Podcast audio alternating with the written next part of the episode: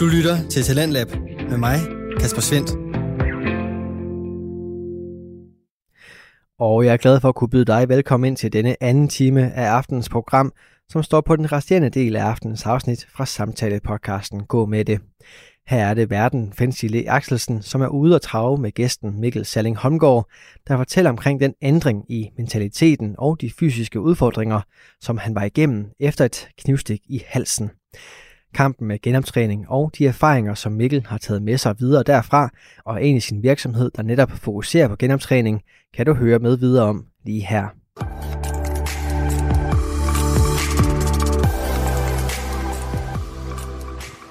For at vi lige sådan går lidt tilbage igen ja. og tager udgangspunkt i din historie derfor. Altså, du sagde, at du ikke rigtig havde så meget selvdisciplin på det tidspunkt, men lige pludselig skulle du jo til at bruge rigtig meget af det. Hvad, hvad, hvad, hvad gjorde du ligesom for at finde det?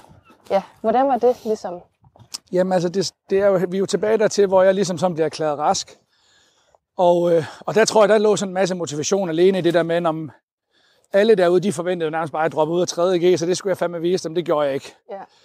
Og så har jeg ligesom fået i kalenderen her, at jeg fem måneder efter min, øh, min ulykke, der skal jeg sådan mødes med den førende nerveekspert i Danmark. Så jeg bliver student, der tre måneder efter jeg kommer til skade. Og så, øh, så har jeg faktisk en sommer, der er rigtig, rigtig ubehagelig, fordi der, der skal alle ens kammerater ud og spille tennis og fodbold, og de flytter i lejlighed, eller de tager ud og rejser verden rundt, og, og jeg sad ligesom derhjemme i min forældres kælder og bare tænkte, hvornår kan det blive Ja. 13. august, så jeg skal snakke med ham, der er eksperten, ikke også? Man blev sat i sådan en venteposition.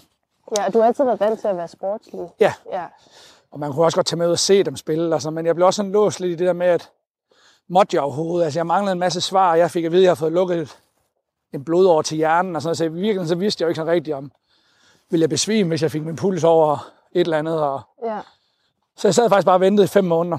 Og så kom jeg til møde med den her nerveekspert. Det var et meget kort møde. Og der er budskabet ligesom sådan meget klart, at han, øh, at han har meget, meget hurtigt meddeler, at øh, øh, sådan som udgangspunkt med den viden, han har om nerveskader, og det man ved om det i dag, så er det ikke noget, man skal forvente sig at få det meget bedre fra, efter det, jeg har været igennem. ja. Og han fortæller mig, at øh, der er 15 muskler, der er paralyseret efter det her. Og han giver mig sådan cirka 5% chance for, at et par af de her muskler måske godt kunne få funktion igen, hvis jeg, havde, hvis jeg arbejdede målrettet på det i flere år. 5 procent Ja, havde du til at... Okay, ja for et par ud af de her 15. ja. Og så siger, han, så siger jeg sådan til allersidst øh, til ham, så siger jeg sådan, øh, undskyld her, inden du går, må jeg så bare lige stille det sidste spørgsmål? Og så siger han ja. Så siger jeg, er der noget, jeg kan gøre, der kan gøre det her værre? Ja. Og så kigger han på mig, og så giver han mig sådan en elevatorblik, og så siger han bare sådan helt lægeligt og tørt. Selvfølgelig kan det ikke blive værre. Prøv at se dig selv. Forbered dig på et liv som handicappet, siger han så bare, og så går han. Okay, det lyder så meget usympatisk. Ja, men det er jo Og også... så, men, men det var jo også bare facts, ikke? Altså, Jo, jo. På det tidspunkt. manden har jo ret. Ja. Altså, man skal huske på, at det er meget, meget lidt pædagogisk, og det er meget, meget lidt empatisk, men med den viden, han har om, hvordan vores samfund fungerer, hvor mange, der giver op i det her, hvor mange, der ikke har en jordisk chance for at komme videre, og sikkert også med, en, med det, den viden, man havde på det her tidspunkt, det er jo 14,5 år siden, der er sket meget på nervefronten siden, ja. jamen, øh, så lad os da bare uden, at det skal blive, det skal heller ikke være sådan en hadtestamente til ham, fordi det har jeg aldrig følt mod ham, men, Nej, nej, nej, nej. men øh, ja, han havde da vel egentlig grundlæggende ret. Ja, Og så er jeg bare rigtig glad for, at jeg har bevist med årene, at det havde han så ikke. ja. Men, øh, men øh, og den skulle lige tykkes, og den blev også tykket hele vejen hjem i bilen.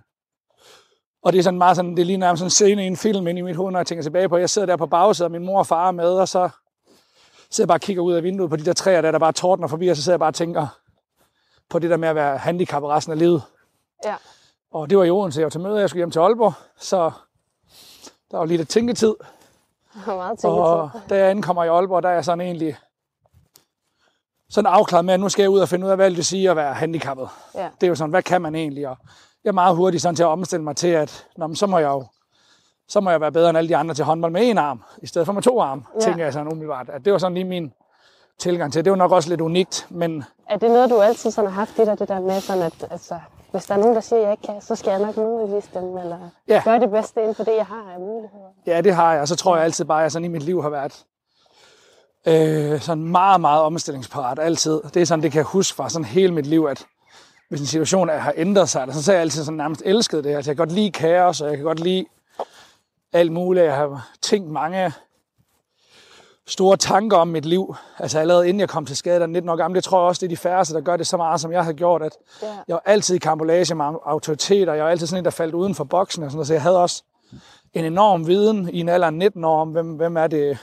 hvem er jeg, og hvad vil jeg gerne stå for, og hvad kan vælte mig, og Ja. hvad er mine værdier i livet og sådan noget. Så, det der med sådan at være handicappet, det var overhovedet ikke.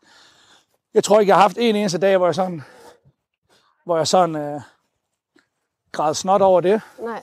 det. Det tror jeg ikke, jeg har haft. Så er der alle mulige andre ting, der har, der har kunne presse en meget mere. Men lige den der ting, det var mere bare sådan, nå, nå, jamen, så er det virkeligheden nu, så finder vi ud af noget. Ja. Og så øh, samme aften, jeg kommer hjem, så skal jeg faktisk til fest med nogle af mine gamle barndomskammerater. Og til den her fest, der, der er en af mine kammerater, han siger sådan, øh, Nå, tak fordi I vil komme til min afskedsmiddag. Og jeg kigger sådan over på ham og siger, hvad mener du med det, din afskedsmiddag? Jamen, han startede på Idrætshøjskole øh, i overmorgen. Okay. Og så siger jeg sådan til ham, jamen, nu har vi lige haft lektier for i tre år, hvorfor fanden vil du ud og have lektier for igen? så siger han, Mikkel, ved du ikke, hvad en idrætshøjskole er? Så siger jeg, jo, altså det ved jeg da nok godt, men hvad mener du? Altså det er bare sådan et sted, hvor vi skal dyrke idræt, og der er ikke noget, der hedder lektier, siger han så. Så, øh, så ved jeg om du kan gætte, hvor jeg startede hen to dage efter sammen med ham, Anders. Ja, ja. Ja. Så tænkte jeg, det var sgu den perfekte ramme for at finde ud af, hvad kan man egentlig som handicap, hvis jeg kan gennemføre en idrætshøjskoleophold. Ja. Så var det da nok.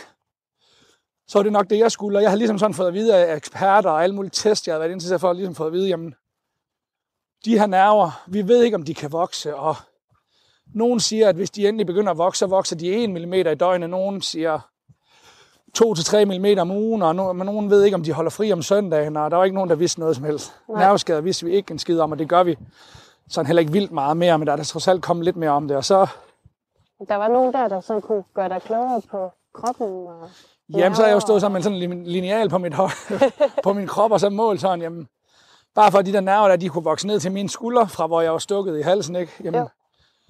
det var jo nærmest 25 cm, der var 35 cm ned til biceps og så videre, ikke? Så jeg kunne godt regne ud, at selv i det hurtigste tempo, så ville der i hvert fald gå Var det synligt nok til, at du sådan bare kunne altså, måle det, eller var det bare sådan i observer- observationen hele tiden? Nej, men altså, det er jo sådan, at det er jo meget tydeligt at se, hvor man er blevet stukket i halsen af en kniv. Ja, ja, Der har man meget stort ar, og så, øh, og så øh, brugte jeg faktisk bare en helt almindelig lineal til det. Det var der også mange, der gjorde, når jeg var inde til test. Altså, så satte de sådan en lineal op, og så målte de lige. Mm. Fordi vi talte meget om det der med, hvad kan nerver egentlig, sådan, når jeg var til de her test. ja. Og alle de her tests, jeg var til, jeg kunne godt se, at de der, de der eksperter der, de var, de var sgu ikke, øh, de var ikke trygge ved det, det kunne jeg godt se. De kunne godt se, det var, jeg kunne godt se på dem, at det var meget alvorligt. Så øh, Altså tryg ved, at du var altså, så målrettet for at træne Både det, igen? Eller? Jamen, både det og også bare, at det her det havde ramt mig. Altså, de ville jo ikke sådan afsløre og sige, okay, du bliver aldrig god igen. Ja. Det ville de jo heller ikke gøre, men man kunne godt se sådan i øjnene på dem, når... Jeg husker en dag, jeg var inde til sådan en test, hvor de satte sådan to øh, elektroder, tror jeg, det var, ned i nakken på mig. Og så skulle man sådan prøve at lade sådan, som om man spændte sine muskler. Og hvis der så var en masse kommunikation mellem nerverne, så ville der være en masse lyd. Ja. Der er aldrig nogen, der sidder i et rum på et hospital, der var så stille, som der, hvor hun siger, prøv at spænde musklerne, og så trykker jeg alt, hvad jeg kan. Så bare helt stille i lokalet, og så blev hun bare helt ligebleg i hovedet. Hvad så? Hvad skete der lige der? så havde, jamen, jeg havde bare sådan, der kunne man jo godt mærke, at der var ikke så meget signal i det område der. Nej, okay. Der var ikke så mange, der snakkede sammen. At de nerver der, så man kunne godt se på hende, at hun, hun kæmpede virkelig for ikke at fortælle mig, hvor alvorlig den her situation var, kunne man mærke på hende. Ja, og jeg kan nærmest lige se det for mig, sådan inde i det, det lokale. Og der skal jeg bare lige fortælle jer, også alle læger, hvis der er nogen, der lytter med, at lige hvor meget man prøver at skjule det der, så opfanger patienten det godt. Ja, Så er der ikke rigtig nogen grund til at skjule det. må selvfølgelig bare er sige det- det, som det er. Ja, øh, fordi der er, ikke, øh, der er ting, der godt kan ændre sig, selvom der er nogle tests, der viser noget andet. Men, men jeg tror, det er sådan lidt, det der med at prøve at skjule en åbenlys reaktion, man selv har, det, det har alle jo prøvet. Mm. Altså alle har jo prøvet at stå over for en, der lyver, der tror, Ja. de skjuler, at de lyver, Ja. og alle kan se det. ja. Altså, det er ikke Så så. det, det, det, der ligger meget mere i det end bare ord, ikke? Der Jo, jo, jo. ligger også kropsprogen og den energi, der ligger. Farven i ansigtet, hvis Ja, den bare lige bliver præcis. ligebleg på ved en manglende lyd, så har man også en god nok idé, selvom man kun er 19 år, så forstår man godt, hvad det betyder. Ja.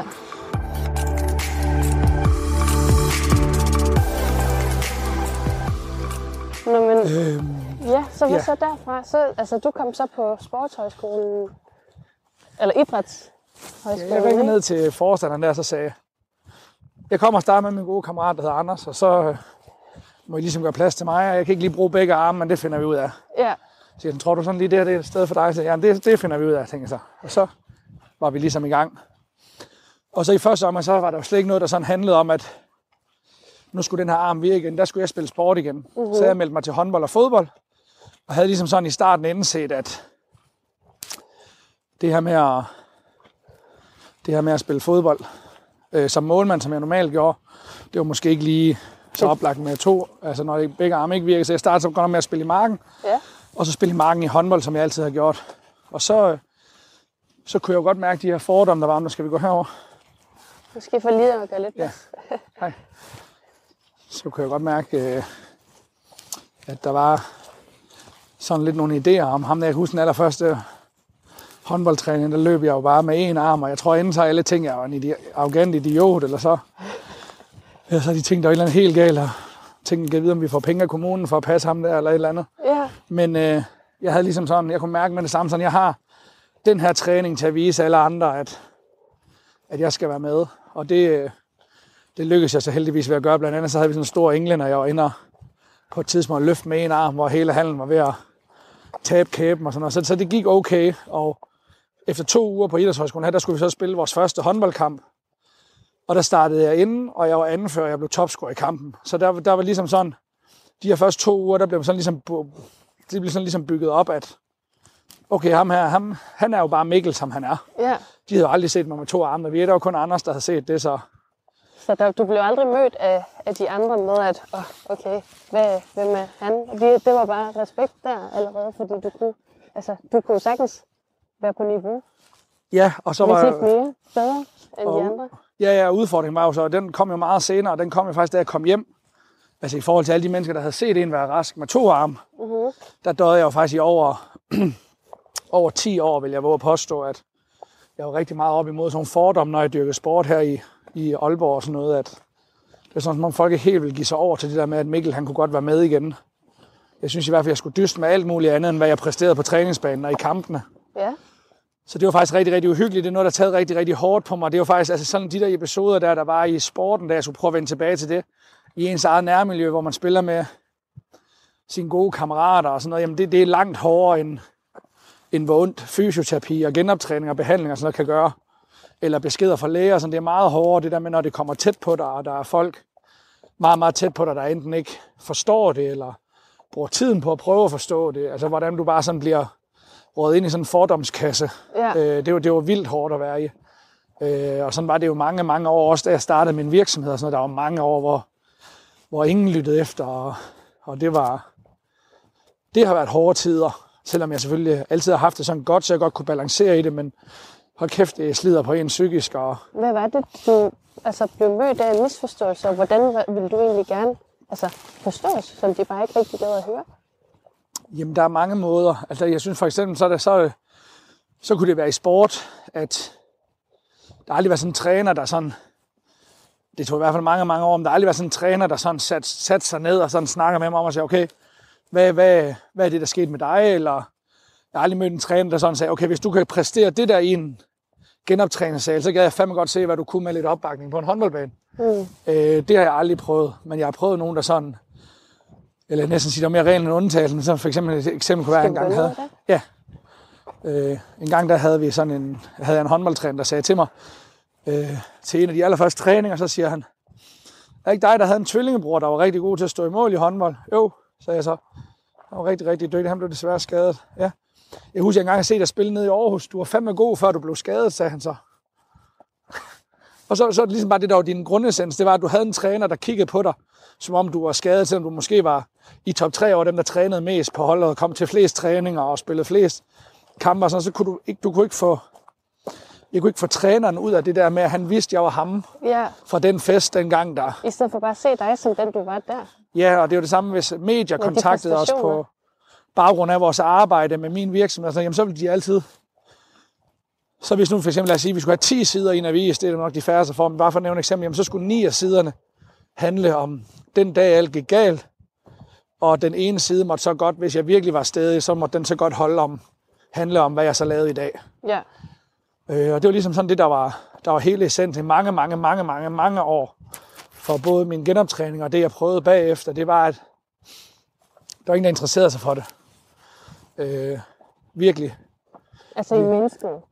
Jamen bare ikke sådan, der var sådan, det var sådan som om, at nu var jeg puttet i den kasse, hvor jeg var jeg vil nærmest ikke sige, jeg tror ikke, jeg synes ikke sådan, folk taler til mig, som om jeg er handicappet. Det kan man jo også tale til handicappede mennesker på mange måder. og Det er jo ikke, det er jo, man kan argumentere for, hvornår er folk handicappet, og er det et psykisk stadie at være det, og så videre, og så videre. Men der var, jeg var i hvert fald Mikkel, der var skadet, og jeg var også Mikkel, der ikke fik lov at fortælle, hvad det var, jeg gik og tænkte. Og, og det vil sige, som hver eneste gang jeg sådan selv prøvede at sige, hvad det egentlig var, jeg gerne ville med noget, eller ting, så følte jeg, at jeg kom til at stå i sådan en situation, hvor det gad ingen at lytte på alligevel.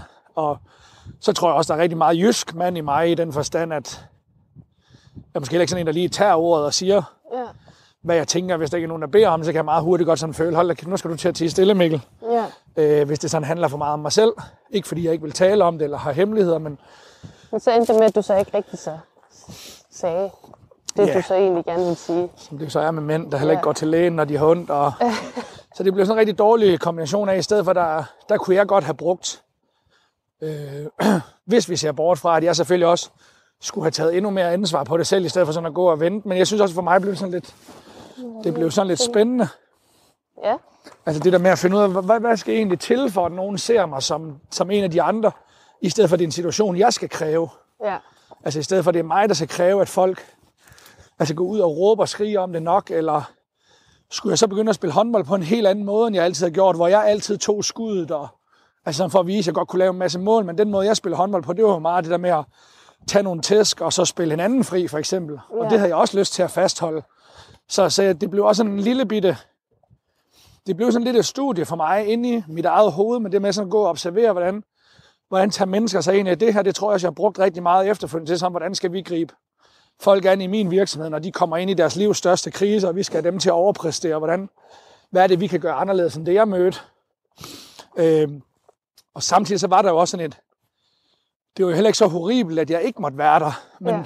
der var sådan en konstant følelse af, at det blev heller ikke sådan helt taget seriøst, at jeg var der. Ja, jeg hører, jeg hører dig lidt, eller det jeg lidt hører, når du fortæller det der, det er også meget den her med, at, at du skulle hele tiden prøve at, at præstere bedre og bedre for at få en anerkendelse fra andre om, at du ligesom også havde din ret i rummet, og de kunne se dig som, som den du var, i stedet for at se Mikkel med et handicap, eller hvordan du sammenligne dig med, hvordan du var, inden du fik et handicap. Jo, jo, og så helt sikkert, det tror jeg, du har meget ret i. Og så var det jo også bare sådan et møde med, hvor meget fordomme styrer vores sind på en eller anden måde. Ikke? Jo. Altså det er jo sådan som om, at på en eller anden ubevidst måde, så ha- havde alle bare et behov for, at nu skulle jeg bare sætte mig hjem i min forældres kælder, og jeg skulle bare tage den store erstatning, og så skulle jeg give op på livet, og så skulle jeg gerne blive ved med at være flinke og rare og glade Mikkel, der altid underholdt alle. Samtidig, hvis jeg lige kunne holde fat i den situation også, så ville det også være rigtig dejligt. Og sådan. så det er sådan meget det der med, at I stedet for bare at give plads til, at du kunne være dig. Ja, det er jo lidt sjovt, hvis man kigger tilbage på det, at der for eksempel aldrig nogensinde, altså jeg har aldrig nogensinde haft en træner, at det gik i hvert fald mange år efter, der ikke sådan, hverken i fodbold eller håndbold, har vidst, hvad jeg har været igennem, Ja, og vidst, hvad jeg var op imod.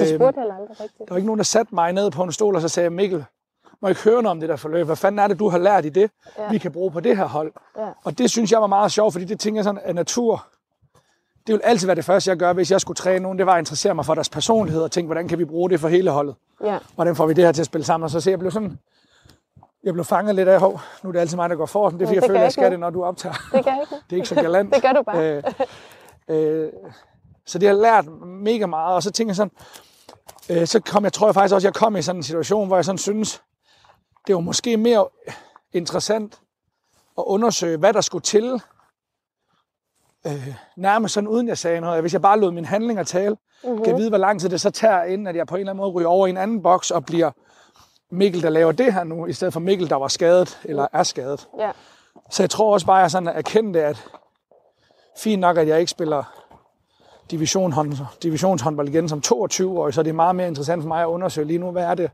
hvad den er, der foregår rundt omkring mig. ja. Du lytter til Radio 4. Du er skruet ind på programmet Talents Lab, hvor jeg i aften kan præsentere dig for to afsnit fra Danske Fritidspodcast. Her i aftens andet afsnit er det fra Fensile Axelsen, som taler med gæsten Mikkel Salling Holmgaard i et afsnit af samtalepodcasten Gå med det. Hør med videre her omkring Mikkels kamp tilbage fra en lammelse i sin arm, og om hvordan hans genoptræning har formet hans arbejde i dag.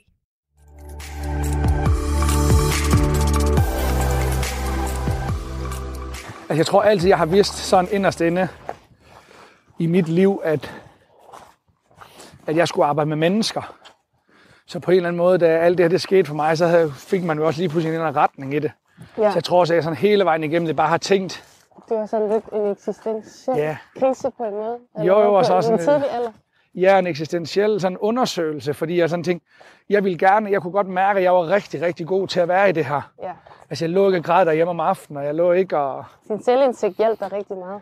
Ja, og så tror jeg bare, jeg havde sådan lyst til at sige, hvis jeg en eller anden dag skal arbejde med mennesker, så skal jeg jo også turde være i alle afkroge af det her. Ja, I stedet for, at man bare tog det hurtigste fix til at, at spille håndbold igen.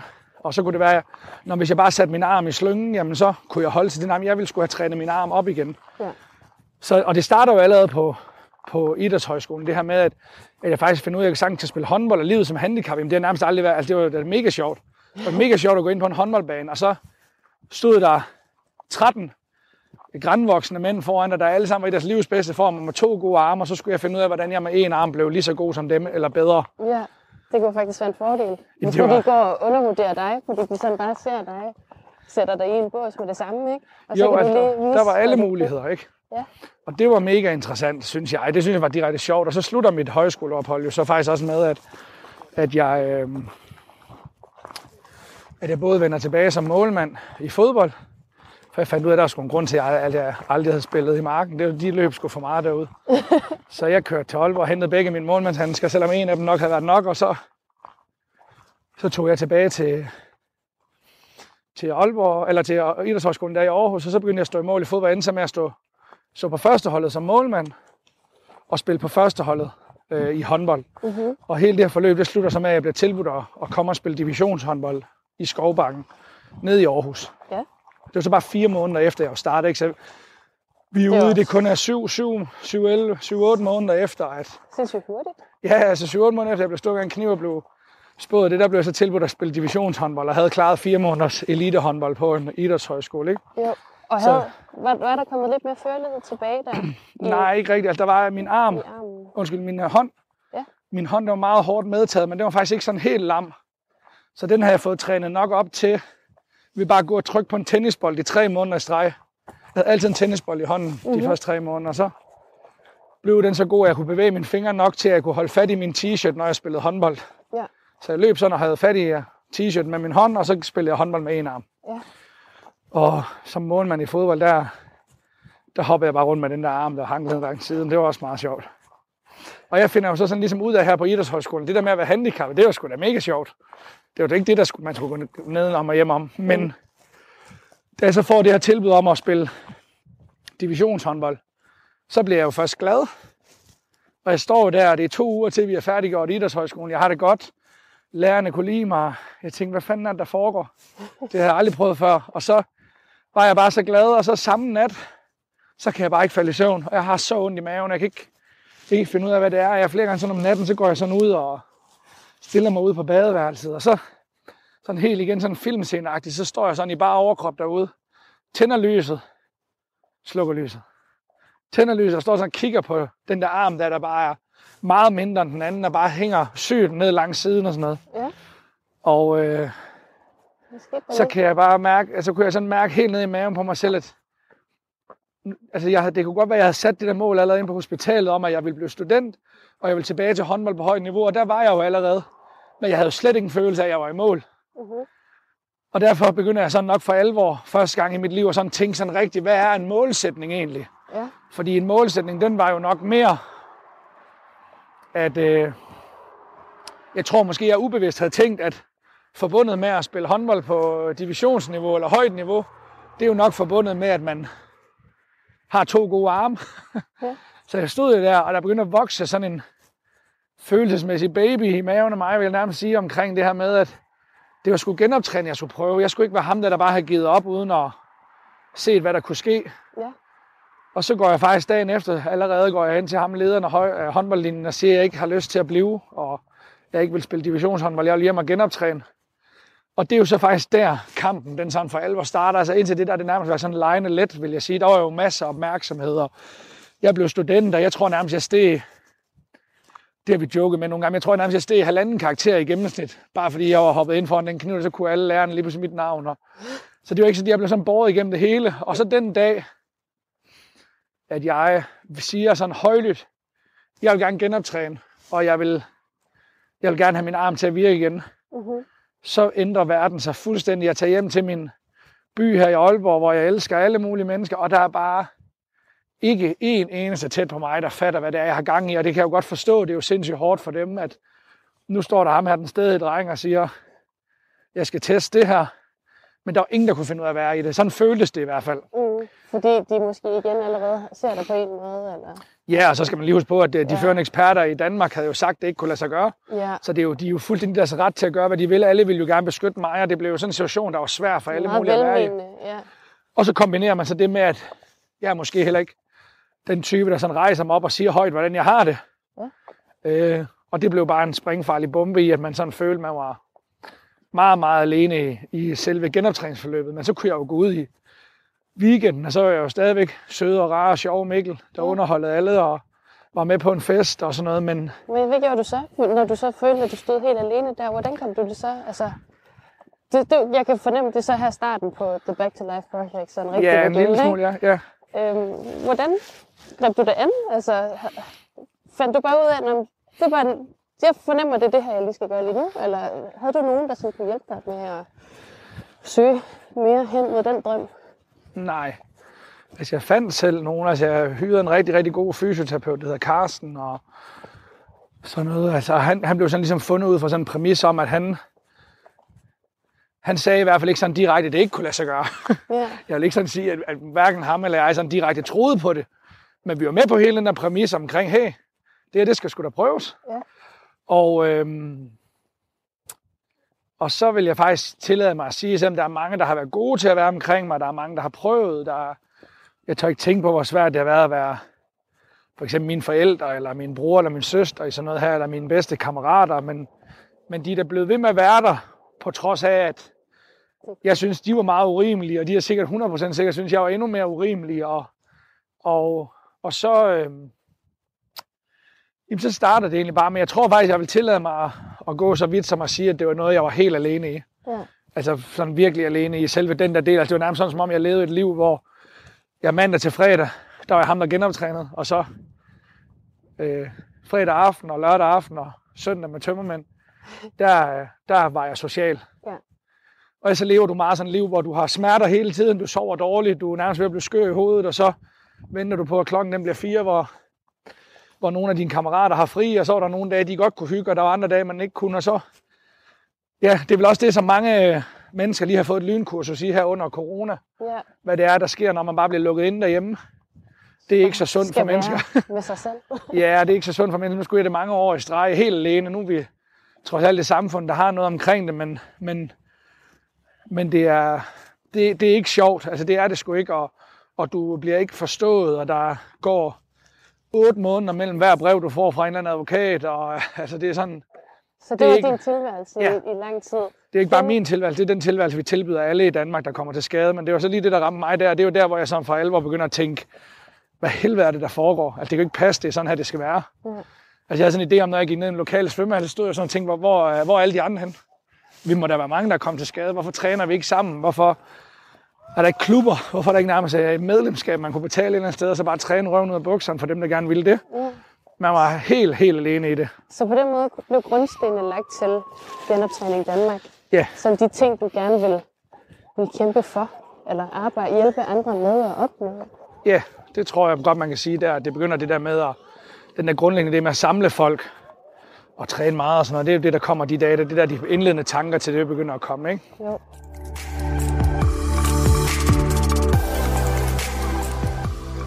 Vil du tage os lidt mere ind i, ja, i det her med genoptræning Danmark og det, den impact, de har? Og, Ja, det vil jeg gerne. Altså, Ja, altså det starter jo det starter jo sådan, hvis, er det fra den helt spæde start, du vil høre lidt om? Eller skal jeg hoppe direkte over i, hvad vi laver lige præcis nu? Nå, men jeg tænker, at tage os bare lidt med tilbage også, altså også for, for lytteren, der ikke Ja. kender til genoptræning Danmark. Og hvad, hvad gør I for en, der kommer ind og søger om hjælp? Og, Jamen, øh, det, det, det bunder sådan ligesom i sådan en grundlæggende idé om, at man kan godt få det bedre efter alvorlige skader. Altså, nu prøvede jeg det der med, som hvor genoptræning, det var mit fuldtidsarbejde. ja, tag dig der I- som et eksempel. ja. Altså, jeg, jeg havde et fuldtidsarbejde i tre år, hvor jeg simpelthen bare genoptrænede. Så var jeg lidt lærervikar for nogle skønne børn ved siden af. Og ellers så, øh, så var det egentlig mit liv. Og øh, det var faktisk også fedt. Det var pisse hårdt, men det var endnu mere fedt, end det var hårdt. Ja. At det var sådan en vild, det var sådan en vild ting, at komme ind i sådan en boble, hvor du bare kunne mærke, her bare ved at ske noget helt vildt. Og jeg var mega motiveret af det der med, hvad nu hvis man kunne bevise over for alle de her kloge hoveder, at det her det godt kunne lade sig gøre. Så det blev ligesom min selvdisciplin. Ja. Det blev den der lyst til at provokere og vise, at det her kunne godt lade sig gøre, og jeg var fandme ikke ham, der gav op. Ikke? Ja. Og øh, det er ligesom det, der også syder vores arbejde af, men, men der sker jo så noget meget afgørende. Det er jo efter tre år, hvor jeg har trænet fuld tid, jamen, så sidder jeg, jeg har lånt min forældres bil, og så kører jeg op ad vejen, og så skal jeg dreje til venstre, og jeg skal dreje til højre. Og lige pludselig kommer sådan en kildende fornemmelse i min arm, og den starter op ved, hvor mit knivstik var, helt ud i hånden, og så hele vejen tilbage igen. Mm-hmm. Og det var ligesom sådan den dag, hvor det hele vendte. Det var den dag, min arm, det var sådan, som om den nærmest genstartede den dag. Det var sådan en meget vild oplevelse. Ja. Og så var det endnu mere vildt at sidde helt alene i det bagefter. Altså en, en lam arm, der begyndte at virke. Ingen at fejre det med. Jeg sad bare alene i en bil. Og så kørte jeg lidt rundt den dag, og så var jeg alene hjemme resten af dagen. Og dagen efter der stod jeg nede i kedelig træningssal helt alene og trænede igen. For Og der, det. ingen af det mere. Og det er ikke, fordi der ikke var nogen, der ville det. Det er jo ikke mere på den måde, men der var bare gået mange måneder og mange år. Og, Ja. og der er ikke sådan nogen, man lige ringede til, fordi det var ikke, fordi man var i mål. Men der var heller ikke nogen, der fulgte nok med til, at man kunne have delt den milepæl med dem. Mm. Hvor, hvor, mange år gik der, før du så, altså blev genopstartet, eller gen, genstartet der igen? Du, Ja, det er cirka, sådan, cirka tre år efter, jeg blev stukket ned, at, at der kommer de her første nemme. Så derefter så skal du begynde at bygge styrke på armen og Ja. sådan noget. Men det er jo ligesom der, hvor man kan man sige, det var kæmpe milepæl der. ja, det var sådan det der, man ikke vidste, om overhovedet kunne lade sig gøre. Det var ligesom der, hvor mit fuldtidsarbejde med træning på en eller anden måde stoppede. Ikke? Ja. Øh, og så, øh, så skulle jeg selvfølgelig stadigvæk træne og få styr på dem. Så kunne jeg begynde at spille fodbold og håndbold igen, og det kunne tage over på noget af det. Og der var mange ting. Ja. Men øh, det er jo sådan sådan den helt store dag i træningen, hvis man kan sige det sådan. Ja. Og det er jo ligesom det, der sådan er, den der grundtanke omkring, når jeg er ude og træne. Hvor er alle andre hen? Hvorfor træner vi ikke sammen? Ja. Hvorfor er der ikke noget for os? Hvorfor er der ikke nogen, der hjælper? Hvorfor bliver man erklæret rask? Alle de her ting Ja. kombineret med, det kunne jo godt lade sig gøre. Ja. Og det skal ingen mennesker nogensinde være alene igen. Vi skal have skabt en hel kultur omkring, hvor fedt det er, at nogen de knokler røven ud af bukserne for at få det bedre. Vi skal have deres familier og netværk og alt sådan noget med til at følge med i processen, så man har nogen, der brænder for det her og hjælper en i det. Det holder vel også en altså, motiveret til ligesom at blive ved, ja, at der er den støtte der. Altså, Helt sikkert. ja. Og så startede jeg jo sådan ligesom ud med sådan, så begyndte du, når, når sådan noget havde ladet sig gøre, så en gang imellem, så blev man jo booket til et foredrag og sådan noget, ikke? Og så tog jeg ud og holdt nogle foredrag, og så tjente jeg lidt på det, og så kunne jeg rejse sådan rundt i landet, og når du holder foredrag, så er der en til i publikum, der kender en, der også er kommet til skade, så ringer den person til dig, og så begynder jeg sådan ligesom at skabe sådan en branche, der hed, nu tager Mikkel rundt og følger folk i genoptræning. Så jeg blev ligesom sådan en rådgiver Ja. for folk i genoptræning. Det skulle de ikke ligesom give noget for. Det var mis, min gave til dem for ren og skær interesse. Ja. Og øh, da jeg havde gjort det i et års tid, så begyndte jeg at se det her allerede der med, at bare fordi du fik en ind tæt på dig i dit liv, der gik op i, hvad der skete omkring dig, der vidste lidt om træning, jamen så, øh, jamen så det var lige før, de besteg med Kilimanjaro alle sammen, vil jeg næsten sige, at det var sådan noget helt vildt noget, at du kunne, du kunne svare tre gange på et opkald fra en person, hvor de lige var ved at gå i krise, og så kunne du sige noget til dem, så undgik de deres krise, og så er efter otte måneder, så er de nået deres mål, og så var man sådan tænkt, der er sgu da et eller andet her. Det er noget magisk, der lige sker der. Ja, der var brug for det, tænkte jeg også sådan, at der, det, det, det må man skulle da kunne lave noget omkring. Og så begyndte jeg at alliere mig med, så startede jeg det her sådan, The Back to Life Project, ikke? og begyndte at alliere mig med frivillige fysioterapeuter, ergoterapeuter, og vi lejede svømmehaller og springsale og fitnesscenter, og så kunne folk ligesom dukke op der, og så kunne de få noget træning. Og jeg havde jo sådan den her idé om, at det er også fordi min skade var unik, og jeg, min måde at takle det på, er unik. Så det er derfor, at at det gik, som det gjorde for mig. Så nu vil jeg ud og se, om der var nogen i Danmark, om der bare var fem måske i Danmark, der også var røget ned i det her sorte hul. Ja. Men da jeg begyndte at undersøge det her, så fandt jeg ud af, at det er jo det, vi gør ved alle. Alle i Danmark bliver behandlet på den her måde, når de kommer til skade, hvis de gerne vil træne meget for at få det bedre. Det er ikke et produkt, vi har. Det er ikke noget, vi som samfund interesserer sig for. Og det er ligesom der, hvor jeg sådan tænkte, okay, det er det, vi så skal have bygget op. En eller anden kultur omkring, at det må man godt. Og, øh, og der havde jeg sådan en idé om, at øh, det kunne da være fedt, hvis man ligesom kunne få systemet med på det, men man er også sådan rimelig afklaret med, hvor byråkratisk det system er, hvor mange der har enten en forretningsmodel eller nogle vaner, der peger i en anden retning, men, men jeg besluttede mig sådan ligesom for at prøve det. Og, øh, og det startede så med de her frivillige fysioterapeuter og ergoterapeuter, vi, vi allierede os med, og så kom folk derud, og så gjorde vi ligesom sådan, man sagde, okay, I får det her træning af kommunen, vi hjælper jer med at supplere det op. Mhm. I gør det her selv, så lavede vi sådan nogle programmer for folk. Og de her mennesker, de stak jo bare fuldstændig af i den her kombination, at de lige pludselig fik nok træning, øget motivation selv og rådgivning til at undgå de der fælder, man kan falde i. Ja, Og det gjorde jo bare, at de her resultater, det stak jo fuldstændig af. fuldstændig af. Altså, På hvor man sådan, måde. helt vildt. Og det var sådan, hvor man også sådan kunne sige, at det havde man måske nærmest ikke engang set i dansk genoptræning før. Selvfølgelig har du set det ude på nogle højspecialiserede klinikker tidligt i folks forløb og sådan noget, men hele, den der, hele det koncept med, at du kunne tage nogle mennesker, der var knækket tre år ind i deres forløb, og så stadigvæk lave resultater med dem, der var vilde og få dem tilbage i arbejde og sådan noget. Ja, Selvom de førende eksperter i Danmark, de sagde, at sådan noget kunne ikke lade sig gøre. Det var tabt, og man havde kun et år til at få det bedre i. Og det var det, jeg blev mødt af i hele mit genoptræningsforløb. Det var det der med, at du har et år, maks to år, og derefter så bliver det aldrig bedre. ja. Og det har vi der om nogen fået modbevist. Du lytter til Talentlab med mig, Kasper Svendt. Vi er i gang med aftenens andet podcast afsnit her i Talents Lab, programmet på Radio 4, der giver dig mulighed for at høre nogle af Danmarks bedste fritidspodcast. Det er podcast, der deler nye stemmer, fortællinger og måske endda nye holdninger, og så er det alt sammen noget, som du kan dykke videre ned i på egen hånd, for alle podcasts, som vi præsenterer her i programmet, dem kan du finde yderligere afsnit fra inde på diverse podcast-platforme. Det gælder selvfølgelig også for den gående samtale-podcast Gå med det, hvor de to værter, Fensile Axelsen og Katrine Kanne, skiftes til at tale med diverse inspirerende gæster. I aftens afsnit er det Finsi, som har fornøjelsen af at gå med Mikkel Salling Holmgaard, der stik imod eksperternes forventninger, kæmpede sig igennem genoptræning og fik fornemmelsen og styrken tilbage i den ellers lammede arm. Den kamp gav Mikkel en masse erfaringer, og dem tog han med videre ind i sit arbejde, som du kan høre lidt mere om lige her. Det lyder også meget som om, at, at hvad skal man sige, et af de der uh, secret ingredients i, i, i det her, uh, i den her kontekst er, at det betyder rigtig meget at have den støtte for andre. Altså, altså at blive forstået, blive mødt. I, altså, Ja, jo, det tror jeg helt sikkert, det gør. Altså, jeg tror ikke, altså at det, det, at det kan gøre virkelig meget for, for ens indsats i sin egen genoptræning også. Altså, Ja, altså jeg tror ikke, det er... Som sagt, så er der...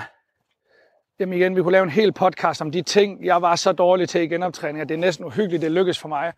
Men de der ting, jeg så fik vendt rundt, det var det der med at kunne holde smerterne ud og forstå alvoren af det, og så kunne holde ud til at være alene i det. mm-hmm. Men det er jo der, hvor allerflest de ryger. Altså det er jo, det er jo så underligt, at man, at du som, altså du, da jeg var 19 år gammel og kom til skade, der kiggede jeg jo frem på 50 år på arbejdsmarkedet. 37 timer om ugen. Øh, og det er ikke noget problem. Altså det, det, vi, det er vi alle sammen indstillet på at gøre. Men så kom jeg til skade, og så øh, lad os bare sige to timers træning om dagen i to år. Det er fuldstændig uoverskueligt som menneske Mm-hmm. det er vi nødt til at gå ind og kigge på. Hvorfor det? Jamen, der er selvfølgelig noget i, hvordan er mennesker bygget op, men så er der selvfølgelig også noget med smerter, der er noget med det psykologiske. Der er selvfølgelig også noget at gøre med, at vi har et samfund, der på ingen måde anerkender det. Ja. Og det ligger bare ikke i menneskets natur at tage tæsk hver eneste dag for at gå i en retning, du ikke bliver anerkendt for. ja. Og det er jo det der, hvor jeg tror, der var noget af det, der var unikt ved det, jeg kunne holde til, det var, at jeg kunne blive i det. Så kunne jeg forhåbentlig træde den vej for nogen. Det er der selvfølgelig også andre, der har gjort, men så prøver vi ligesom at hjælpe folk til at, at gøre det også, altså ligesom anerkende vejen for dem. ja, det er sikkert. Og det er jo det er noget af det, jeg tror, der er en rigtig stor essens i det, vi laver, fordi genoptræning, det handler jo nogle gange om, at du har med mennesker at gøre, der er i deres livs største krise, og dem skal du have til at overpræstere. Og du skal ikke bare have dem til at overpræstere, du skal også kunne få dem til at overpræstere på en måde, måde hvor Og de selv kan se sig selv være i det i tre år måske. Ja. Så det, er jo, det har jo nærmest ingenting med træning at gøre. Nej. Det er måske 5% af det er måske fysioterapi, 10% af det er, hvordan træner du, og så er de sidste 85% det er, hvordan får du mennesker til at kunne holde ud og være i det her. ja, så der er også rigtig meget psykisk. Jamen det er helt vildt. Helt vildt. Og det er jo det, er jo det hvor jeg tror, at den, den arena kunne jeg ligesom skabe for mig selv. Mm-hmm. Jeg kunne selv skabe det der med i grunden til at blive i det. Men det er også bare ikke menneskers natur. Men så kan jeg jo for eksempel være ude ved en, der, der bare får lavet alle sine elastikøvelser. og så er det det, der er den persons styrke. Ja, Og så skal jeg lære den person at forstå alvoren, ja, eller at kunne være i det. Hvorimod at det mig og Carsten, min fys, vi skulle gøre, det var, at vi havde med en person her at gøre, der ikke var bange for, altså mig. Ja. Jeg var ikke bange for smerter. Jeg var ikke bange for at være alene i det. Jeg var ikke bange for den manglende forståelse. Det mestrede jeg fuldstændig. Men jeg fik til gengæld ikke lavet de øvelser, jeg fik med hjem. Mm. Så hvordan fik vi lavet? Ja. Hvordan fik vi mig til at gøre det? Ja. Og så fandt vi jo nogle måder at afløse det på. Og, fordi du skal altså lave x antal gentagelser af noget. Og der, der kan man sige, bare for at sige et eller andet tal, så lad os sige en million gentagelser, du skal lave noget. Bare for at sige et eller andet, ikke? Ja. For at det virker igen. Men så kan det simpelthen også lade sig gøre. Men så er der bare, hvis du starter i dag og gør noget 11 millioner gange, inklusiv restitution og familiefødselsdag og alt muligt, så er der jo så mange modstand, du møder på din treårige vej til det, for eksempel. Ikke? Mm-hmm. Og, øh, Og det skal man jo også have nogle værktøjer til sådan at kunne håndtere. og det er det, vi laver i Ja. Genoptræning Danmark. Altså, vi har nogle genoptræningscentre, der på papiret er nogen, der godt tør at sige, altså også i praksis, men du skal træne så meget her, det vil vi gerne hjælpe dig med. Men alt, hvad vi sidder og skræddersyr, når vi taler på morgenmøderne, når vi laver alt muligt, det er også ligesom ansat af mig som leder, der sidder og perfektioniserer det der, Så i hele det der element med, hvordan får vi folk til at gide at være herude. Ja, så, så, så der kommer så den der del med målsætning, som du sagde tidligere, at Ja. det var du ikke så god til, men det har du så lært at, at bruge. Det lyder til, at I sådan, altså, tager status løbende, ikke? Så vurderer processen for, prøv at se, hvor meget du så har udviklet dig her. Hvor skal vi så hen næste gang? Jo, der er mange elementer ind. Det handler blandt andet også om, at man ude ved os, nu tror jeg, vi lykkes rigtig godt med, at vi har skabt sådan et, en kultur og et kendskab til os, der gør, at dem, der virkelig gerne vil have det bedre i genoptræning, jamen de vil gerne ud til os. Mm. Det er jo mega fedt. Vi får 2.000 henvendelser om året, og Wow. sådan noget. Det er, jo, det er jo mega vildt at være noget der til, når du har et markedsføringsbudget på 0 kroner, ikke? Jo, Men, men, øh, men øh, det er jo mega fedt. Og, og det vil sige, der er den milepæl, er vi ligesom nået til. Det vil sige, folk, der kommer ud ved os, de har ligesom taget den der beslutning, der hedder, okay, jeg vil gerne have det bedre. Ja. Øh, Jeg er villig til at knokle for det. Og selv når man har taget det, så er man som menneske, så er du måske på 40-50 procent af, hvad du egentlig skal levere. Ja. Det, du kommer med som udgangspunkt. Så starter der en proces, hvor vi skal prøve at lære folk, hvad er genoptræning egentlig. Og samtidig så skal vi jo hele tiden prøve at måle det ud fra, okay, hvordan er den her person? Okay, han, han er måske 55, ham her, og kommer fra Sønderjylland. Mm-hmm. Hvordan er det forskellen fra en på 22, der har boet i København hele sit liv? Og så skal du sidde og analysere. Hej! Så skal du sidde og... det var hyggeligt. Ja, det var min øh, bedste barndomskammerats mor. Så det var meget tæt på. Øhm, så skal du sidde og gøre alle de her ting. Og det er jo sådan noget, der også med de personlighedstyper, vi ansætter og sådan noget, kommer meget naturligt for os. Men det er jo ligesom det der elementet, det er, hvordan får du et menneske til at gide at være i det her i for eksempel 6 måneder eller to år, og alt det, hvad for en skade de har. ja. Det er jo det, jeg synes, der er spændende ved genoptræning. Der er mange, der tror, at genoptræning, det er, at, at du stiller dig hen med en eller anden ultralydmaskine, eller peger på et eller andet skema, og så siger, så skal du bare lave de her øvelser. ja. Det er ikke genoptræning, det er fysioterapi, eller det er behandling, eller det er et eller andet. Ja. Der er også mange, der sådan kommer ud til os og tror sådan, "Nå, men, øh, så skal jeg vel have en times massage hver dag, og det får vi også sådan hurtigt forklaret. Det er ikke massage, vi giver herude. Herude, der skal du fucking lidt røven. Ja, Og så vi hjælper skal vi dig med at være i det. Ja. ja. Ej, det lyder, det lyder virkelig fantastisk. synes Altså, jeg kan jo altså, ikke, utrolig inspirerende. At sådan, altså, det, der har ledt dig... Altså, den historie, du har haft, der så har ledt dig til det her arbejde, du så laver i dag og dedikerer dig til. Ja, Det synes jeg virkelig er fantastisk. det er godt, du kan kede dig. Nej, men det, jeg synes, jeg synes virkelig, det er spændende. Og jeg ville ønske, at vi havde mere tid også Ja. til sådan at gå endnu mere i det. Men øh, der Vi er også snart ved at være hjemme, jo. Ja, det er det.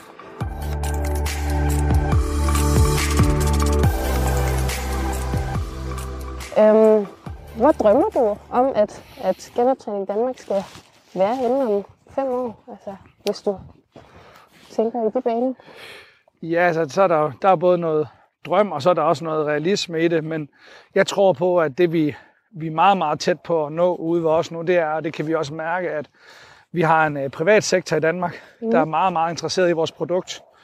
Og det vil sige, jeg tror sådan, det næste skridt, det bliver sådan ligesom, at, at vi får vist den her private sektor, det kunne være forsikringsselskaber, pensionskasser, sundhedsordninger, alt sådan noget, at der skal være en meget større sats på genoptræning. Mm. Og det tror jeg sådan ligesom skal være det næste store skridt for os, det er, at vi får den private sektor til at få øjnene op, for der er allerede nogle forsikringsselskaber, der sidder og køber pladser hos os og forløb hos os og sådan noget.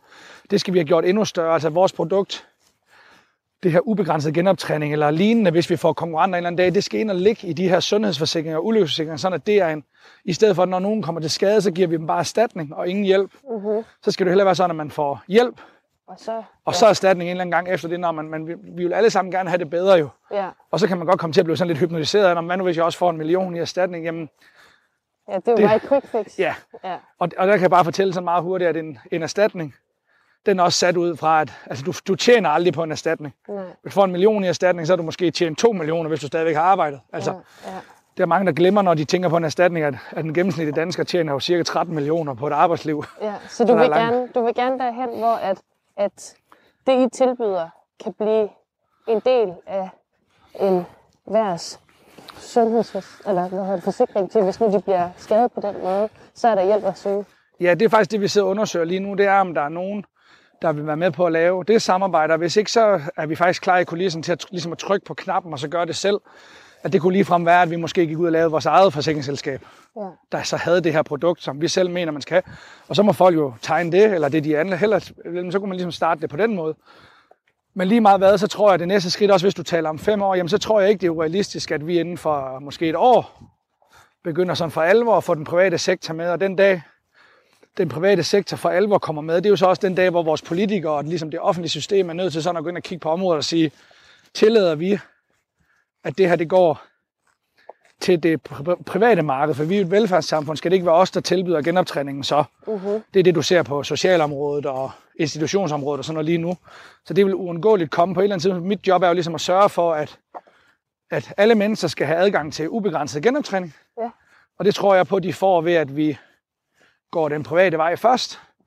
Og så må politikerne tage stilling til det, og vi er faktisk villige at, til at lave udviklingen selv også, hvis det er. Ja. Så jeg tror, vi står klar med nogle lidt større kanoner i, i kulissen, end folk lige ser, når de følger et lille genoptræningscenter, der laver, laver genoptræning. Så tror jeg faktisk, at vi har en plan liggende, der er rigtig, rigtig smart.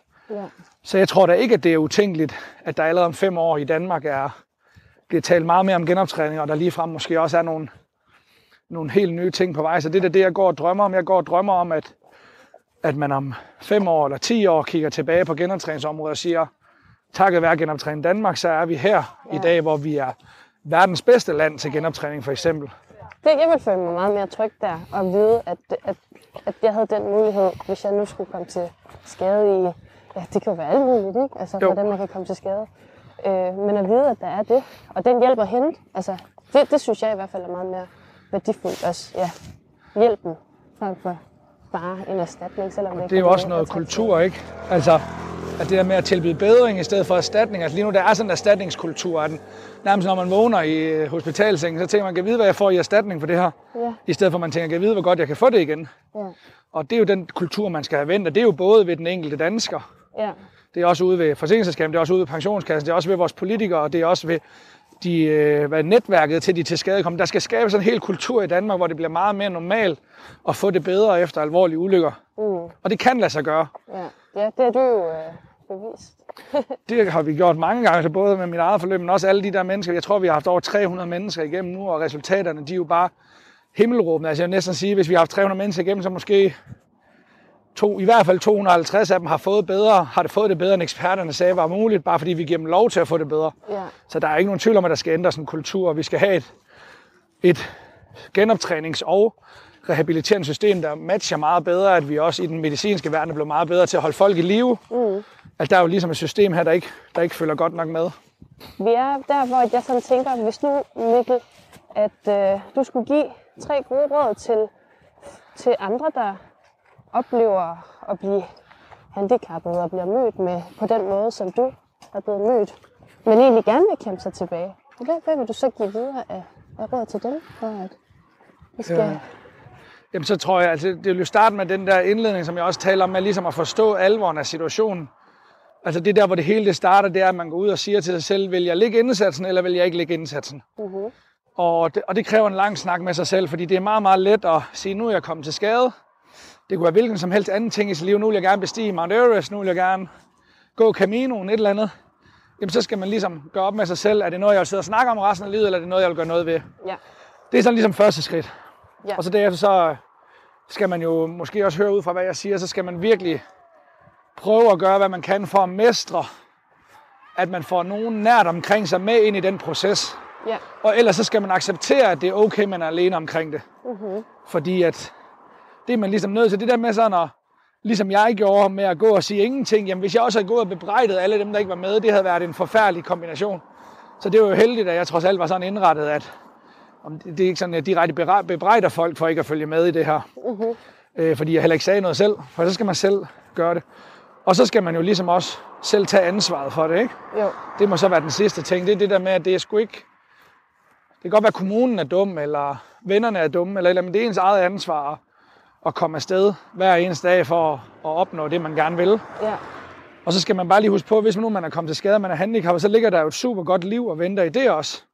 Altså jeg arbejder i Dansk Handicapidrætsforbund. Nogle af de, nogle af de gladeste mennesker, jeg nogensinde har mødt, det er jo de der børn der, der, der bare løb rundt med en protese på benene og stadigvæk spillet fodbold, fordi de havde bare for travlt med at leve. Ja. Så det er også helt okay, hvis man ikke vil genoptræne, men man skal i hvert fald sådan sørge for ligesom at gøre klart med, med sig selv, at man have det bedste ud af den situation, man ligesom står i, og det kræver noget ansvar, noget indsats fra en selv. Ja, for ellers så kan man ikke rigtig ja, tillade sig måske at, at have det lidt for dårligt med, med det hele. Nej, jeg tror, der er mange mennesker, der ender i sådan en situation i deres liv. Nu tager vi til skadekommende igen, ikke? det kunne være alle mulige ting, men der er mange til skadekommende, for eksempel, der sidder sådan og siger, øh, Nå, men jeg vil, jeg vil gerne opnå det her, men nu er kommunen dumme, fordi de ikke gør det her. Jamen, du, du, hvis du ikke selv gør alt, hvad du kan, så kan du ikke brugt over alle mulige andre heller ikke gør det for dig. Ja.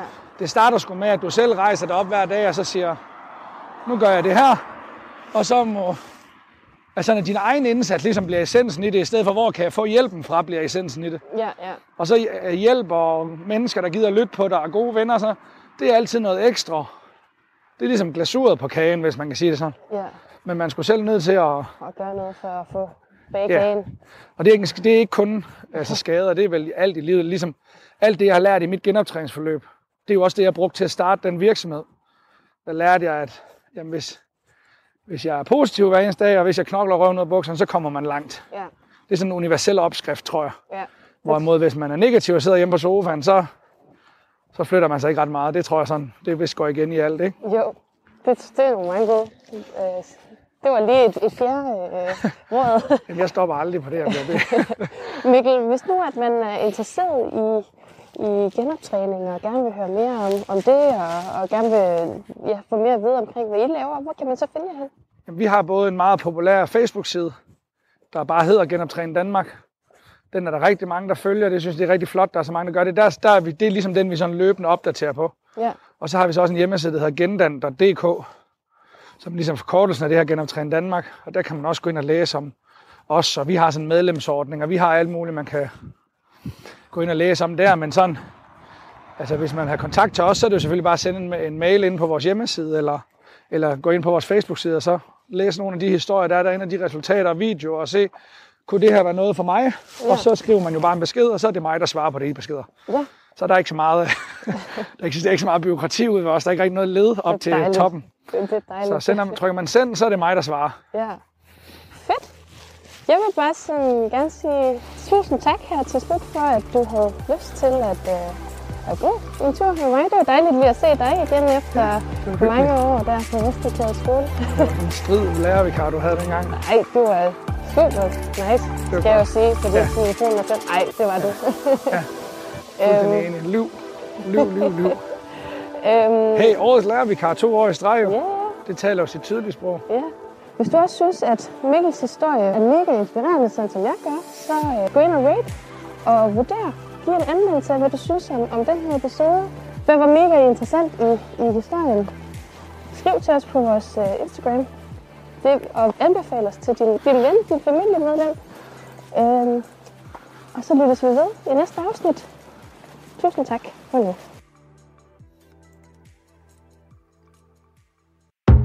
Radio 4 taler med Danmark. Og her fik vi afslutningen på aftenens andet og sidste podcast afsnit. Det var Verden Fensili Axelsen, som gik en tur med gæsten Mikkel Salling Holmgaard i en episode af samtale-podcasten Gå med det. Udover den, så kunne du i aften også høre Gunvar Jensen og Jonas Henriksen have besøg af lederen af Medborghuset i Kalundborg Kommune, Marianne Madsen. De talte sammen i et afsnit af kandidaten og lærlingen.